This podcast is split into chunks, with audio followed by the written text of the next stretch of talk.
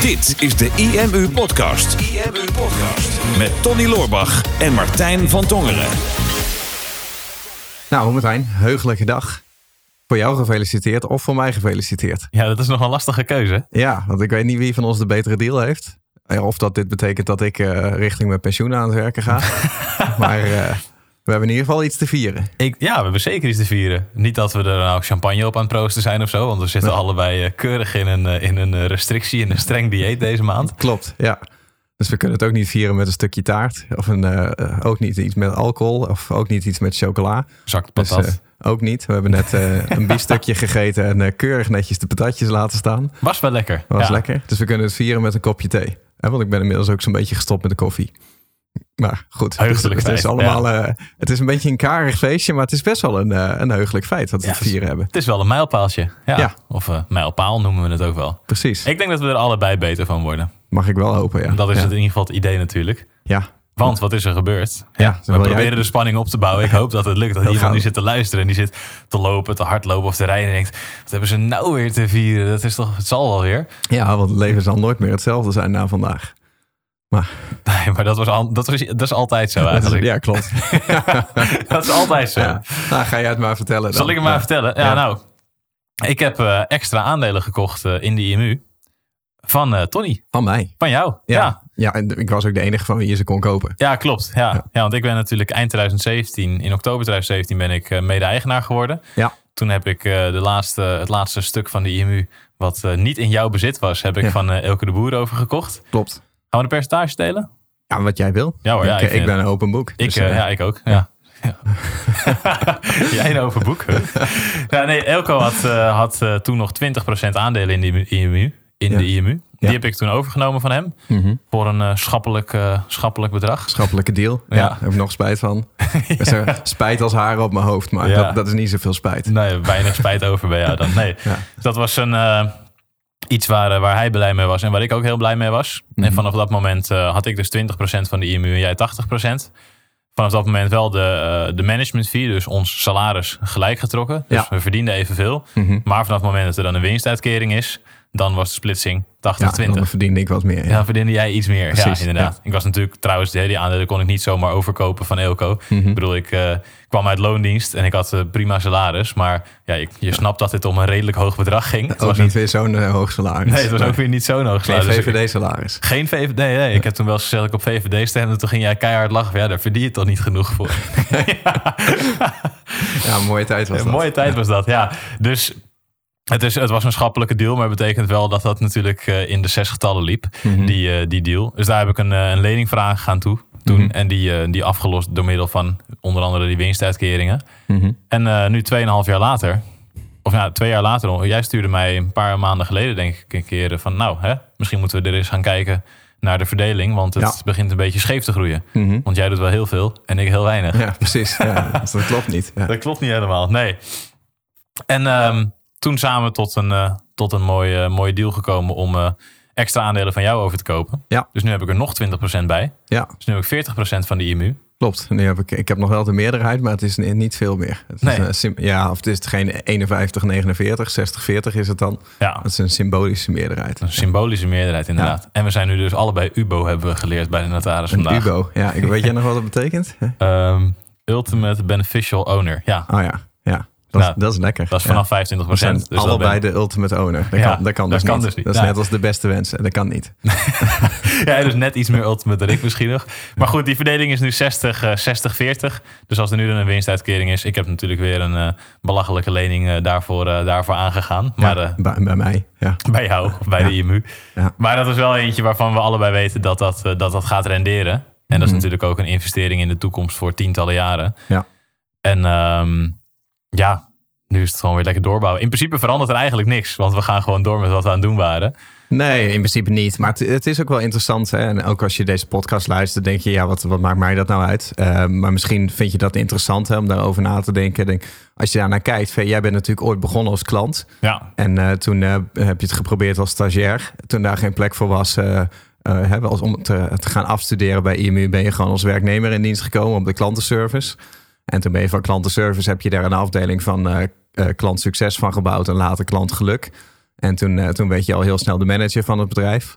En een hele tijd als manager gewerkt. En toen heb je die aandelen overgekocht. Toen werd je mede-eigenaar van het bedrijf.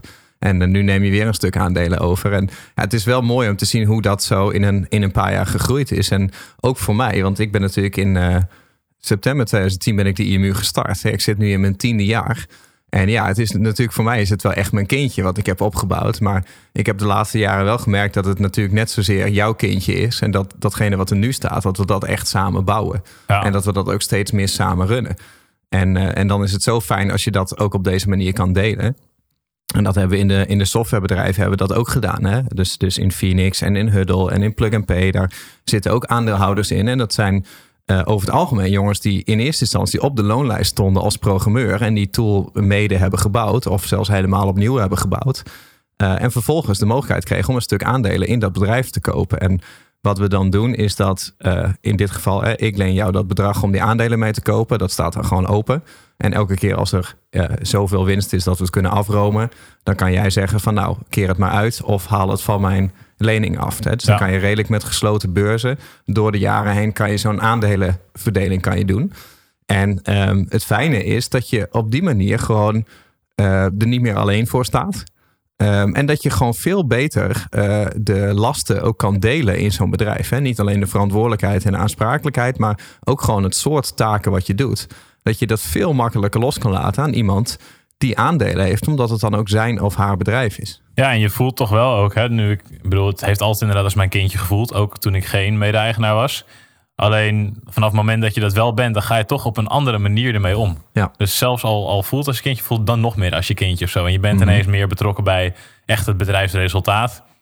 Je gaat nadenken over je gaat nog veel meer nadenken over hoe iedereen in het, in het bedrijf functioneert, hoe iedereen zich voelt in het team, mhm. eh, hoe het persoonlijk met die mensen gaat, wat voor invloed het heeft wat wij hier besluiten, wat wij doen qua marketing, wat voor invloed dat op de rest van het team, maar ook wat voor invloed dat op de klanten heeft. Ja. Dus je draagt inderdaad een veel grotere verantwoordelijkheid. Mhm. En het voelt ook heel goed dat je het, het, je koopt het met een lening, maar het, voelt wel heel goed dat je het koopt. Ik had die mhm. aandelen niet willen krijgen. Mhm. En dat klinkt misschien heel raar, want ik denk, nou, stel nou dat ik gewoon die 20 of die 40 procent had gekregen, dan was elke winstuitkering, mhm. dan had ik nu echt al een belachelijk vermogen opgebouwd in mijn holding. Ja. Maar dan, dan, was dat, dan had het niet gevoeld alsof ik het echt ja, je verdiende het wel een soort van, maar je wil, het ook, je wil er ook voor betalen.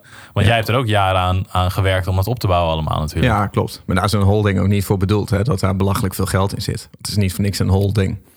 Hij oh. moet hol blijven. Oh, nou, dan moet ik toch even wat dingen gaan aanpassen. Want ik heb wel redelijk wat gespaard nu. ja, nee, maar, maar klopt. Eh, ik vond dat ook lastig hoor. Dat, uh, daar hebben wij toen in het begin ook wel over gehad. Van, um, het liefste als je voelt van... hé, hey, ik wil het niet alleen doen. Hè? Wij, wij runnen dan de IMU samen. En dat is ook waar ik je een tijdje geleden appte. Van ja, we, we doen het echt samen. Ja. Um, en dan voelt het niet meer fijn... als je dan zelf bijvoorbeeld 80% hebt en jij dan 20%. En ik kan dat wel rationaliseren van ja, maar ik heb het al tien jaar opgebouwd en het zou er allemaal niet zijn als ik dat niet had opgebouwd. En weet je, ik heb er een, een burn-outje voor overleefd en kijk wat ik allemaal heb opgeofferd in mijn leven om het zover te krijgen. Maar dat zeg maar dat alles uit het verleden, dat vervaagt een beetje. Hè? Op de een of andere manier herinner je je dat niet meer zo, of dat telt dan niet meer. Dus je kijkt alleen maar vooruit. En dan idealiter heb je zoiets van, we gaan samen verder. Dus ik, ik geef maar gewoon iets weg, want dan gaan we het samen groter maken. Alleen dat, uh, ja, dan, dan haal je de waarde van je bedrijf onderuit. Um, en dat is voor een ondernemer. Ja, ondernemers zijn gewend om, om te werken en te investeren voor iets. En als ze dan iets bereikt hebben, dan zouden ze daar trots op. Maar als ze het hebben gekregen, mm dan, dan voelt dat inderdaad heel anders. Dus dit was, was een perfecte win-win zo. Ja, precies. En uiteindelijk gaat jouw 60% natuurlijk ook veel meer waard worden, omdat ik nu nog meer belang heb in het bedrijf. Klopt. Dus ik ga er nu nog harder voor werken. En dan heb ik het jou ook nog eens gegund om ervoor te betalen. Precies, ja. precies. Dat is, dat is de win-win-win. Ik ben de kwaadste niet. Ja. nee, maar dat zijn, eh, dat zijn leuke dingen. En uh, daar worden me vaak vragen over gesteld. over waarom ik dat soort dingen doe of waarom wij dat doen. En, en hoe zo'n constructie dan werkt. Nou, daar heb je nou een beetje zicht op hoe we dat doen. En... Uh, nou, dat, dat, dat betekent ook dat je, als je zoiets doet, dat je als ondernemer op een gegeven moment ook een andere rol kan aannemen. Ik zit nu ook 13 jaar in dit vak. Of tenminste, uh, vanaf uh, eh, 12 februari zit ik precies 13 jaar in het online marketingvak. Ja, dat is best wel lang. En uh, straks bestaat de IMU ook 10 jaar. Van ja, als je zo lang in zo'n vak zit, dan ga je op een gegeven moment ga je als persoon ook veranderen en ga je ook andere taken willen doen. En uh, ik vind het prachtig om, om zo'n groot team te hebben. En ik heb ook jaren genoten van het bouwen van zo'n team. Maar ik ambieer het bijvoorbeeld steeds minder om op de werkvloer te zijn en met management bezig te zijn of met operationele zaken. Ik merk dat ik eigenlijk veel beter tot mijn recht kom als ik op mijn eigen eiland ga zitten om gewoon alleen maar dat toe te voegen aan het bedrijf waar ik echt goed in ben. En bij mij is dat met name eigenlijk content creëren. Ja. dus en uh, als ik me echt in een vacuüm opsluit om gewoon te gaan zitten schrijven, dan gebeuren er vaak wel dingen. Maar daar kom ik bijna niet aan toe op het moment dat ik ook een business moet runnen. En die verdeling kunnen wij nu bijvoorbeeld veel beter maken. Ja, want deze, deze week hebben we nu, of deze afgelopen week hebben we dat besloten. We de vorige week, was dat vorige week? Lijkt op weer veel langer geleden. Mhm. Twee dagen in vacuüm gezeten met elkaar om dan de plannen voor de IMU te maken. In ieder geval voor het komende kwartaal. Plannen waren alweer mhm. veel te veel en veel te groot. Maar in ieder geval één hoofdfocus, uh, één hoofdfocus. En dat is dat we samen het beste online marketingboek van Nederland gaan schrijven dit kwartaal. precies. Nou, mooie hoofdfocus in ieder geval. Ja, klein doel. Klein doel. Nou, dat is, uh, wij kunnen dat, dat weten we zeker. Mm maar ja, er zijn tegelijkertijd ook heel veel dingen die natuurlijk hier op de werkvloer gebeuren. Uh, voortgangsgesprekken, maar ook gewoon alles wat moet zorgen dat iedereen die aan het werken is, dat die ook de juiste dingen blijven doen natuurlijk. Uh, support team aansturen, zorgen dat de dingen die gebouwd worden, dat die goed gebouwd worden, de dingen goed mhm. getest worden, et cetera. Dus ja, als je dan een boek gaat schrijven en uh, vervolgens heb je over een half uur heb je iemand staan die vraagt of je een nieuwe module wil testen. Of mm -hmm. half uur later heb je iemand langs die zegt, nou hè, ik heb uh, ik heb net, uh, net, uh, net bij de dokter geweest en ik heb dit en dit langs gehoord. Dan ben je ineens een heel ander soort focus. Dan kan je niet mhm. meteen een boek schrijven. Nee. Dus dat kunnen we beter splitsen. Klopt. Ja. Dus jij zit bijna alleen nog maar thuis in je stoel gekleefd. Ja, heerlijk. Ja. Eén met de stoel. Ja. Eén met de stoel. En ik heb afgelopen week, want afgelopen week waren er dan ook, waren ook een uh, eh, IMU Premium lancering. Dus nieuwe, veel nieuwe leden mogen verwelkomen. Mm -hmm. En normaal gesproken dan verdeelden wij altijd de mailtjes. Ja. Dus dan was, nou, dan deed jij de ene mail, deed ik de volgende mail. Dat wisselde dan zo af. Hè? Één om één. Ja, dan werkt dat. En toen had jij dat in Asana, zag ik alweer dat jij dat alweer dat had je één mailtje jezelf toegeëigend. En ik dacht op zich, oh chill, hoef ik dat mailtje niet te maken. Ja. En toen dacht ik ineens, ja, maar dat is helemaal niet logisch. Want als jij op die dag dat mailtje gaat schrijven, dan weet ik al dat je bijna niet aan het schrijven van een boek toekomt. Klopt. En ik heb hier toch op kantoor drie afspraken staan had ik die dag. Waar ik sowieso fysiek voor op kantoor moest zijn. Dus ik dacht, ik kom sowieso niet aan die boekfocus toe. Maar dat mhm. mailtje erbij schrijven, dat red ik wel. Dus toen had ik jou bericht gestuurd van... hey, zal ik dat mailtje anders oppakken? Want dan kan jij gewoon de hele dag weer in vacuüm in je stoel geplakt zitten. Ja, lekker. En dan kan je dat boek schrijven. Mhm. Dus dat heb ik toen gedaan die dag. Dus ik heb al die, die mail toen geschreven en ook de mails voor die dagen erna. Zodat jij gewoon alleen maar met het boek bezig was. En ik had hier toch wat een aantal andere reactieve dingen... Waar ik, waardoor ik niet met full focus bij het boek kon zijn. En toen heb jij eigenlijk meters gemaakt. Van heb ik jou daar. Ja, klopt. Maar dat is inderdaad, hebben we het de eerdere podcast ook wel eens over gehad. Hè? Als je zegt van ik pak, ik pak een, een blok van een paar uur om te werken. Dat is al heel iets anders dan wanneer je echt een hele dag gewoon de deur niet uitgaat. En je hebt je voorraden thuis eh, klaarstaan en je hebt je badjas aan. Of zoals in mijn geval dan. Uh, en je bent lekker comfortabel. Uh, ja, het duurt echt altijd een tijd voordat je er echt helemaal goed in zit. Ja, en, in die ehm, badjas in die badjas. ja, en, en dan moet je computer nog opstarten. Ja. Um, maar op een gegeven moment, ik merk ook steeds van die, die, die dagen focus, schrijven. Dat ik gewoon, uh, ik begin om echt wel om een uurtje of negen, tien met, met schrijven. Maar het is echt steeds pas rond de klok van 12 uur, 1 uur. Dat ik echt het idee heb dat ik, dat ik begin te schrijven. En daarvoor is het toch veel op gang komen, nadenken. En dat, dat duurt een tijd. En als je echt een paar dagen achter elkaar kan hebben van complete focus dan ben je veel minder gestrest van, oh, ik moet nu zoveel pagina's schrijven of hè, de, de klok is mijn grootste vijand. Dan, dan schrijf je gewoon lekker door, zoals je energie dat, uh, dat toelaat. En uh, het is wel grappig van, hè, op het moment dat wij besluiten van, we gaan het meer samen doen, dan in eerste instantie was onze invulling daarvoor is dat we samen dezelfde taken hadden en dat we die dan verdeelden. En nu hebben we dan eigenlijk besloten, we gaan het samen doen, doordat ik dan de ene helft doe en jij de andere helft. Dus we runnen samen een bedrijf mhm. en we schrijven samen een boek. En in de praktijk betekent dat ik schrijf een boek en jij runt het bedrijf. Ja, klopt. En, en ik schrijf een paar paragrafen van het boek. Ja, ja maar en dan moeten, moeten we kijken hoe dat, hoe dat uitkomt. Maar ehm, weet je, ook daar zie je van als ik aan het schrijven ben en ik heb tussendoor denk ik in mijn hoofd van hoe zou het op kantoor gaan of zijn er toevallig eh, mailtjes of zijn er misschien klanten die een probleem hebben of is er inderdaad iemand uh, die wat aandacht behoeft of er zijn er honderden dingen die als jij drie, vier dagen weg bent van kantoor door je hoofd gaan spelen. Maar als er iemand anders is die dat gewoon voor jou helemaal 100% weg kan nemen, dan kan je rustig schrijven. En jij kan hier rustig een bedrijf runnen Terwijl je niet in je hoofd hebt van oeh, de deadline van het boek nadert en uh, er wordt niet geschreven. Want Klopt. je weet dat ik als een machine door zit te ratelen uh, aan de andere kant van Amsterdam. Ja, dat is lekker. In principe iedere keer als ik dat documentje open, dan zit jij er sowieso in met je hoofd. Ja, ja klopt. Ja. zeker wel. Ja. ja, maar ook daarvan. Kijk, wij schrijven het boek dan samen. En uh, jij bent gisteren al feitelijk pas begonnen met, met schrijven. En alles wat je had geschreven, had ik alweer herschreven. Ja, nou, ik, ik, ik, zat echt op dat stuk inderdaad. Waar, want jij was dan met het hele SEO-gedeelte begonnen vorige keer. Want we mm -hmm. zijn al een keer eerder begonnen met schrijven van dit boek. En ik met het conversiegedeelte. Mm -hmm. En nu ging jij het inderdaad allemaal opnieuw beginnen. En ik zat inderdaad... Bij sommige stukken dacht ik... hey, dit heb ik geschreven. Ja, ja, staan er... Dus er staan nog wel een paar alinea's tussen die ik had geschreven. Ja, maar ja verder was een paar zinnetjes ja, die ik dan niet weg wilde halen. Dat vond ik dan lullig. maar ik had ze eigenlijk wel anders willen schrijven. Maar ik denk, weet je, ook daar... Uh, stel nou dat het zo uit zou pakken dat ik het hele boek zou schrijven.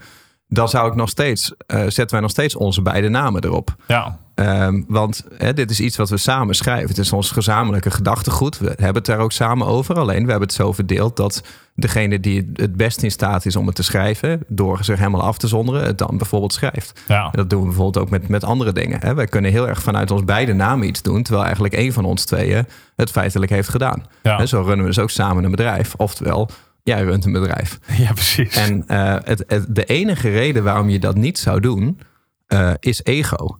Ja. He, dus, dus als jij een boek hebt geschreven, maar het is beter voor het bedrijf dat, dat je dat met z'n tweeën hebt. Dan is het enige wat je tegenhoudt, is eigenlijk je persoonlijke ego. Met aandelen net zo. Van hè, ja, oké, okay, ik had misschien ooit de hele IMU kunnen hebben. En nu heb ik dan ineens nog maar 60% van mijn kindje.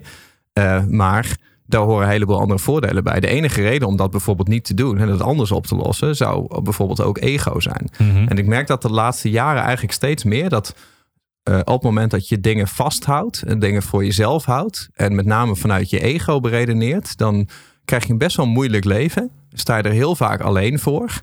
Uh, en wordt je business niet groter dan dat je zelf bent. En wordt je leven vaak ook niet makkelijker.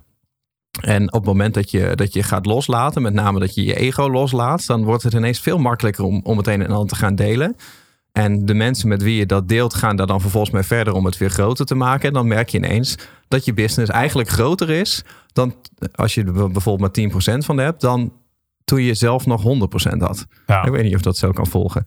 Ja, ik, ik volg hem wel. Okay, ja, okay, luisteraars hopelijk ook. Ja, precies. Ja. Dat is een beetje een rare zin. Hè? Maar dat is wel apart, zeg maar. Dat, dat, die, dat gevecht met je eigen ego en je eigen aanzien... dat dat je vaak belemmert om daadwerkelijk te groeien. Ja, want als je, wat je natuurlijk hebt, is als je alles altijd zelf 100% wil hebben... ja, dan ligt ook altijd alle verantwoordelijkheid ligt 100% bij jezelf. Dus ligt ook alles wat echt moet gebeuren, ligt dan ook bij jezelf. Ja. Dus dan zou dit boek zou er niet kunnen komen. Of ja, Mhm. misschien als je, uh, als je weer een hele tijd weinig uren slaap pakt en heel laat doorgaat in de avonden Mhm. en dan vervolgens op, op een, weer op een burn-out uit zou komen. Ja. Dat zou een optie zijn. Of optie is om niet een boek te schrijven, of een optie is om niet het bedrijf te runnen. Maar dat is waarschijnlijk ook niet lekker gaan. Nee, maar daarom heb ik nu een safety ingebouwd, hè, samen met mijn trainer. Dus ik heb uh, met hem uh, afgesproken dat ik train nu vier, vier en een half jaar met hem. Mhm. En uh, hij had zoiets van, uh, nou, je hebt lekker een home gym gebouwd. Hij komt gewoon drie keer in de week bij mij langs om uh, mij te trainen. We hebben het, eh, de controle op mijn voeding hebben we al een tijdje geleden losgelaten. Want eh, daar was ik niet zo'n fan van. Oh, en, ik dacht dat jij wel een controlfreak was. nou, jawel. maar ik heb liever niet dat iemand anders controle heeft op mijn eten. Oh. En, eh, maar dat werd allemaal een beetje comfortabel. En hij had op een gegeven moment zoiets van... ik zou eigenlijk wel graag weer echt een keer een project willen doen. Dus met een uh, before foto en een after foto. Zij zei, laten we dan meteen vanaf 2 januari... dan maak ik een foto van je. En dan gaan we zes weken trainen. Want ik ga op 14 februari ga ik op vakantie. Dus dan gaan we zes weken lang alles perfect doen. Dus perfecte training, perfecte voeding... En uh, dan een afterfoto maken die zo groot mogelijk con contrasteert met die before foto. Dus ik heb nu, we zijn nu uh, twee weken bezig, tweeënhalve week. Ja. Ik heb al tweeënhalve week geen koolhydraat gegeten. Dus ik heb alleen maar vlees, vis en groente gehad de afgelopen twee weken. Geen suiker, geen alcohol, geen sausje, geen, geen niks niet. En tegelijkertijd keihard trainen. En dat is dan mijn focus voor zes weken om dat helemaal perfect te doen. En dan naast te trainen ben ik dan dat boek aan het schrijven. Dus het zijn twee hele afgebakende projecten. En dat boek moet ook op 14 februari moet die content klaar zijn. Dus ik hoop wel dat jij mee gaat schrijven, want het wordt een beetje krap. Is, is wel het idee. Ja, is wel het dus, idee. dus dat, dat doen we wel samen. Maar ik ga er best wel goed op. Het is best wel een fijne focus. Omdat je gewoon weet van deze zes weken is falen is geen optie. En er is ook geen ruimte voor iets anders in mijn leven. Dus ik doe alleen maar deze twee dingen. Uh, en dat, dat maakt het wel heel clean. Dat je je dagen precies zo kan indelen. Ja, ik denk dat dat sowieso ook iets is wat je mee kan nemen uit, uit deze podcast. Want misschien denk je wel van ja, mijn bedrijf, is nog lang niet ver genoeg om uh, een rechterhand aan te nemen. Of om met aandelen aan de slag te gaan of wat dan ook. Mhm. Maar het stukje focus, dat blijft natuurlijk regelmatig wel terugkomen ook in onze podcast. Ik merkte mhm. dat ook toen ik inderdaad dus gisteren begon met schrijven. Ik denk nou, het eerste wat ik moet doen is even in de flow komen. Dus ik ga mhm. eerst even alles doorlezen wat jij hebt geschreven. Nou, dat was wel aardig wat. dus toen was ik al bijna twee uur verder. En dan wil je daadwerkelijk gaan schrijven. Maar het is niet zo dat als jij. Ik, ik weet wel wat er op papier moet komen. Ik weet de filosofie, ik weet gedachtegoed. Maar het is niet zo dat je dan meteen vlekkeloos 100% perfect daar op papier neerzet. Dus daar moet je mhm. ook voor in de flow komen. Dus ik was bezig en op een gegeven moment kwam ik wel redelijk op gang. Nou, heb ik een aantal pagina's geschreven. Mhm. En toen kwam mijn vriendin en zei: Ja, we gaan straks bij mijn ouders eten. Ik denk: Oh shit, ik zit er net lekker in, weet je wel. Dan denk ik: van, ja, Oké, dat, dat was iets wat ik in mijn agenda had moeten zeggen, zodat ik dat had geweten. Maar ik denk, ja, nu ben ik vandaag weer op kantoor. Een paar afspraken. Ik heb morgen heb ik een aantal afspraken. We hebben mhm. woensdag tot en met vrijdag hebben wij masterminds. Zaterdag spreek ik op een seminar. Dus dan is het zondag is voor mij weer voor het eerst dat ik ja, überhaupt in die focus kan verder. komen. Ben je alweer ja. een week verder. Ja. Voordat je, want je, jij wil minstens eigenlijk gewoon vijf, zes uur ongestoord kunnen schrijven. Wil je überhaupt een paar pagina's kunnen maken. Ja. Dus ook voor mij gaat het zaak zijn om de komende periode een aantal dagen helemaal vrij te plannen van afspraken. En een aantal dingen te gaan verzetten. Mhm. Want dan kan je er echt lekker in komen. En als je continu met allemaal verschillende afleidingen bezig bent. En dan kan je niet in zo'n project komen. Dus je moet eigenlijk gaan kijken naar, oké, wat, is, um, wat is hetgene wat ik dit kwartaal bijvoorbeeld sowieso bereikt wil hebben. En dat hoeft niet per se een extreem groot doel te zijn zoals wij dat boek hebben. Ja, in dat zes weken een boek schrijven. Ja. Je kan ook zeggen, nou, ik wil, een, uh, ik wil mijn eerste funnel online hebben staan. Of ik wil één hele goede landingspagina online hebben staan. Dat zou al een heel goed doel zijn. En aan ieder moment dat jij um, vrij hebt om te bouwen aan je business, dan ga je die landingspagina bouwen. Maar ja, mhm. dan zou je dan ook snel zien dat je daar een aantal momenten voor gaat inplannen. Ja. En als je wel ietsje verder bent en je, hebt wat, je kan wat keuzes gaan maken in je bedrijf, dan is het interessant om te kijken, oké, wat is nou mijn sweet spot. Waar mhm. ben ik het beste in? Waar, wat is mijn uh, genius zone, waar we het eens eerder over hebben gehad? Mm En waar word ik blij van en waar ben ik heel goed in? Nou, in jouw geval is dat inderdaad in vacuüm zitten en dan content produceren. Ja, nou eigenlijk alleen dat eerste stuk ja, in vacuüm alleen zitten. in vacuüm zitten. En, en eigenlijk bouwen aan processen aan de achterkant. Ja. Dus je bent ook nu bezig met, met stukjes voor SEO en CA. Mm um, dus een, het, het statische gedeelte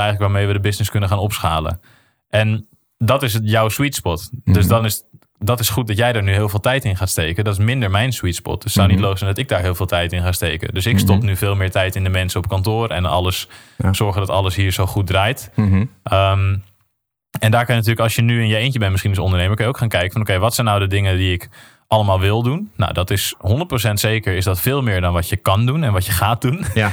Dus probeer dan eens te kijken, wat zijn de dingen waar ik heel blij van word, waar ik heel goed in ben, die ik in ieder geval kan gaan doen, die ook een bijdrage leveren aan de business. Ja. En dan de dingen waarvan je misschien hebt gehoord dat je die moet gaan doen. Zoals we vorige week hadden het over TikTok en LinkedIn mhm. en dat soort dingen.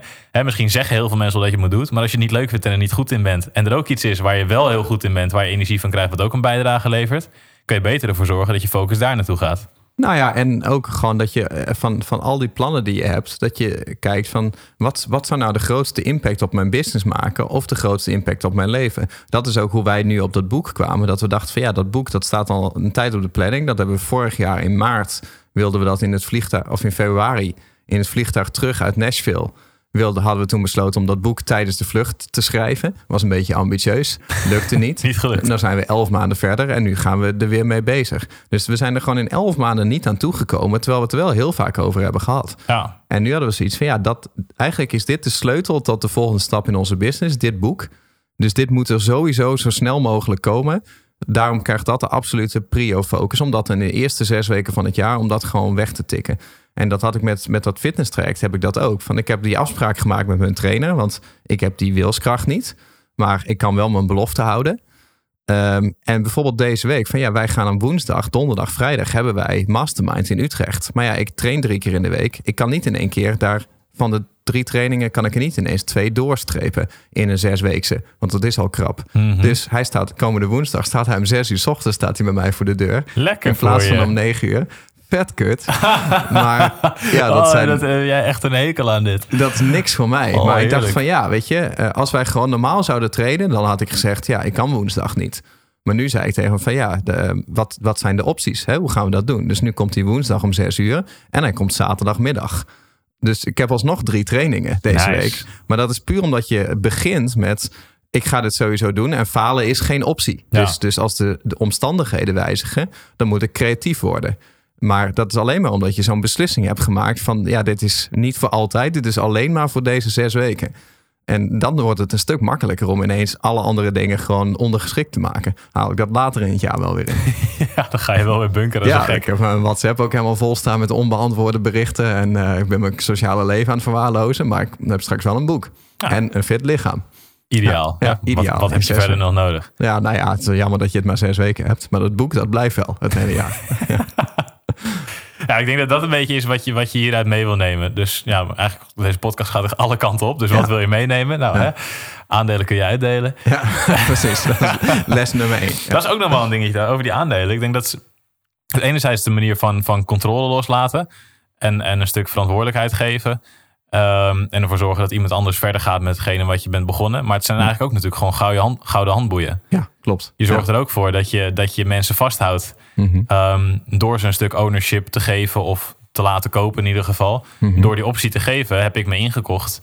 En is nu die ownership 100% van mij. Maar jij zag natuurlijk ook drie jaar geleden dat die ondernemerschap en die ondernemende ambities, dat die er wel zaten. Ja, klopt. Dus stel dat ik die kans nooit had gekregen, dan was de kans heel groot geweest dat ik op een bepaalde manier verder was gegaan met ondernemen. En dat dat misschien dan niet met de IMU was geweest. Ja, klopt. Dus jij hebt je ingekocht en ik heb me ingedekt. Precies. Ja. Ja, want, want stel dat, dat jij nu weg zou gaan, omdat je geen mede-eigenaar was, dan zou ik weer teruggezogen worden het bedrijf in om op jouw plek te gaan staan.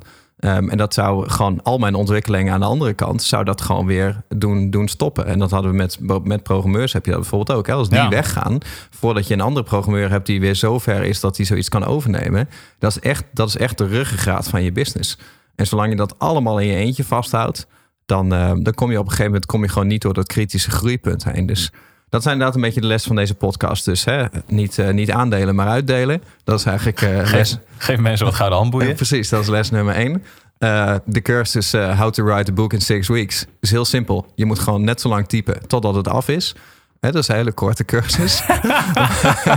maar ik dacht, die kan ik nog wel op de markt brengen straks als het gelukt is. Lekker. En daarnaast meer van, eh, als je jezelf dan een doel stelt waarvan je denkt van dit, dit, dit gaat de grootste impact maken op mijn leven of op mijn business in de komende periode. Hè, kader dat dan voor jezelf in en kijk dan van alles wat daar eh, omheen zit, wat ruis geeft, of je dat tijdelijk in ieder geval bij iemand anders neer kan leggen, zodat je gewoon lekker kan vlammen. Ik heb ineens nog een idee. Ja, jij wilde me afronden. Maar Nou ja, laten, we, laten we, als we Ik had apart mijn laatste zin wat harder gezegd, omdat Frank, onze audiojongen, altijd zegt van je roomt je zinnen altijd af. Ja, precies. Dan moet ik hem altijd boosten op het eind. Ja, misschien moet jij hem gewoon afsluiten. Want jij praat harder. Ja, ik had ineens een idee. Ik dacht van ja, die, die how to write, eh, hoe, heet het? hoe, hoe schrijf je een boek in zes weken? Ik kan geen Engels ineens meer, Ja. maakt niet uit. Nee, hoe schrijf je een boek in zes weken? Gewoon beginnen met typen tot je klaar bent. Ik denk, laten we daar gewoon een kassakoopje van maken een keer. Dit product. We En komen dan er voor krijgen 2 mensen euro. gewoon dus een pdfje met alleen die zin erin. ja, gewoon net zo lang typen of- tot het af is. En dan kijken of mensen hun geld terugvragen. En dan zeg ik, ja, maar waarom vraag je geld? Dit- is wel gewoon hoe het werkt. Nou, er zijn van die cursussen. Hè? Write a book in 48 hours of in, eh, in een paar weken. En dat zijn vaak dingen van je moet, eh, je moet in een blokhut gaan zitten. En je moet je afsluiten. En dan krijg je een bepaalde eh, schema voor hoe je moet schrijven en al dat soort dingen. Het zal ongetwijfeld heel waardevol zijn. Voor mij werkt dat niet. Ik moet gewoon gaan zitten en gewoon gaan typen tot het af is. En eh, gelukkig heb ik een voedingsschema waar ik me aan moet houden. Anders zou ik geen voeding binnenkrijgen tussendoor. Maar eh, nu, eh, nu gaat het hartstikke goed. IMU Podcast. Super tof dat je hebt geluisterd naar de IMU podcast. Ik hoop dat je dit waardevol vond en dat je er inzichten uit hebt kunnen halen voor jezelf en voor je eigen business. Vond je dit nou een waardevolle podcast, dan zouden Tony en ik het heel erg waarderen als je dat zou willen delen. Enerzijds door dat bijvoorbeeld te delen via je eigen Instagram of via je LinkedIn. Door een screenshot te maken van je telefoonscherm en ons daar even in te taggen. Maar wat we nog meer zouden waarderen is als je de tijd en moeite zou willen nemen om een review achter te laten. Werk je met een Apple-telefoon, dan kan je dat doen binnen je eigen podcast-app door daar een review te geven. Geef ons een x-aantal sterren met daarbij een korte motivatie wat je van onze podcast vindt. Zouden we echt enorm waarderen als je die tijd zou willen nemen. En werk je met een Android-telefoon, Dan zie je dat, daar, eh, dat de meeste apps geen review mogelijkheid hebben. Wat we dan heel erg zouden waarderen is als je op Google IMU zou willen intypen. En vervolgens via de Google Review sectie iets zou willen vertellen over de IMU. Wat je van ons vindt en wat je aan onze podcast hebt gehad. Alvast heel erg bedankt. En ik hoop natuurlijk dat we je volgende week weer mogen verblijden met een volgende aflevering van de IMU podcast.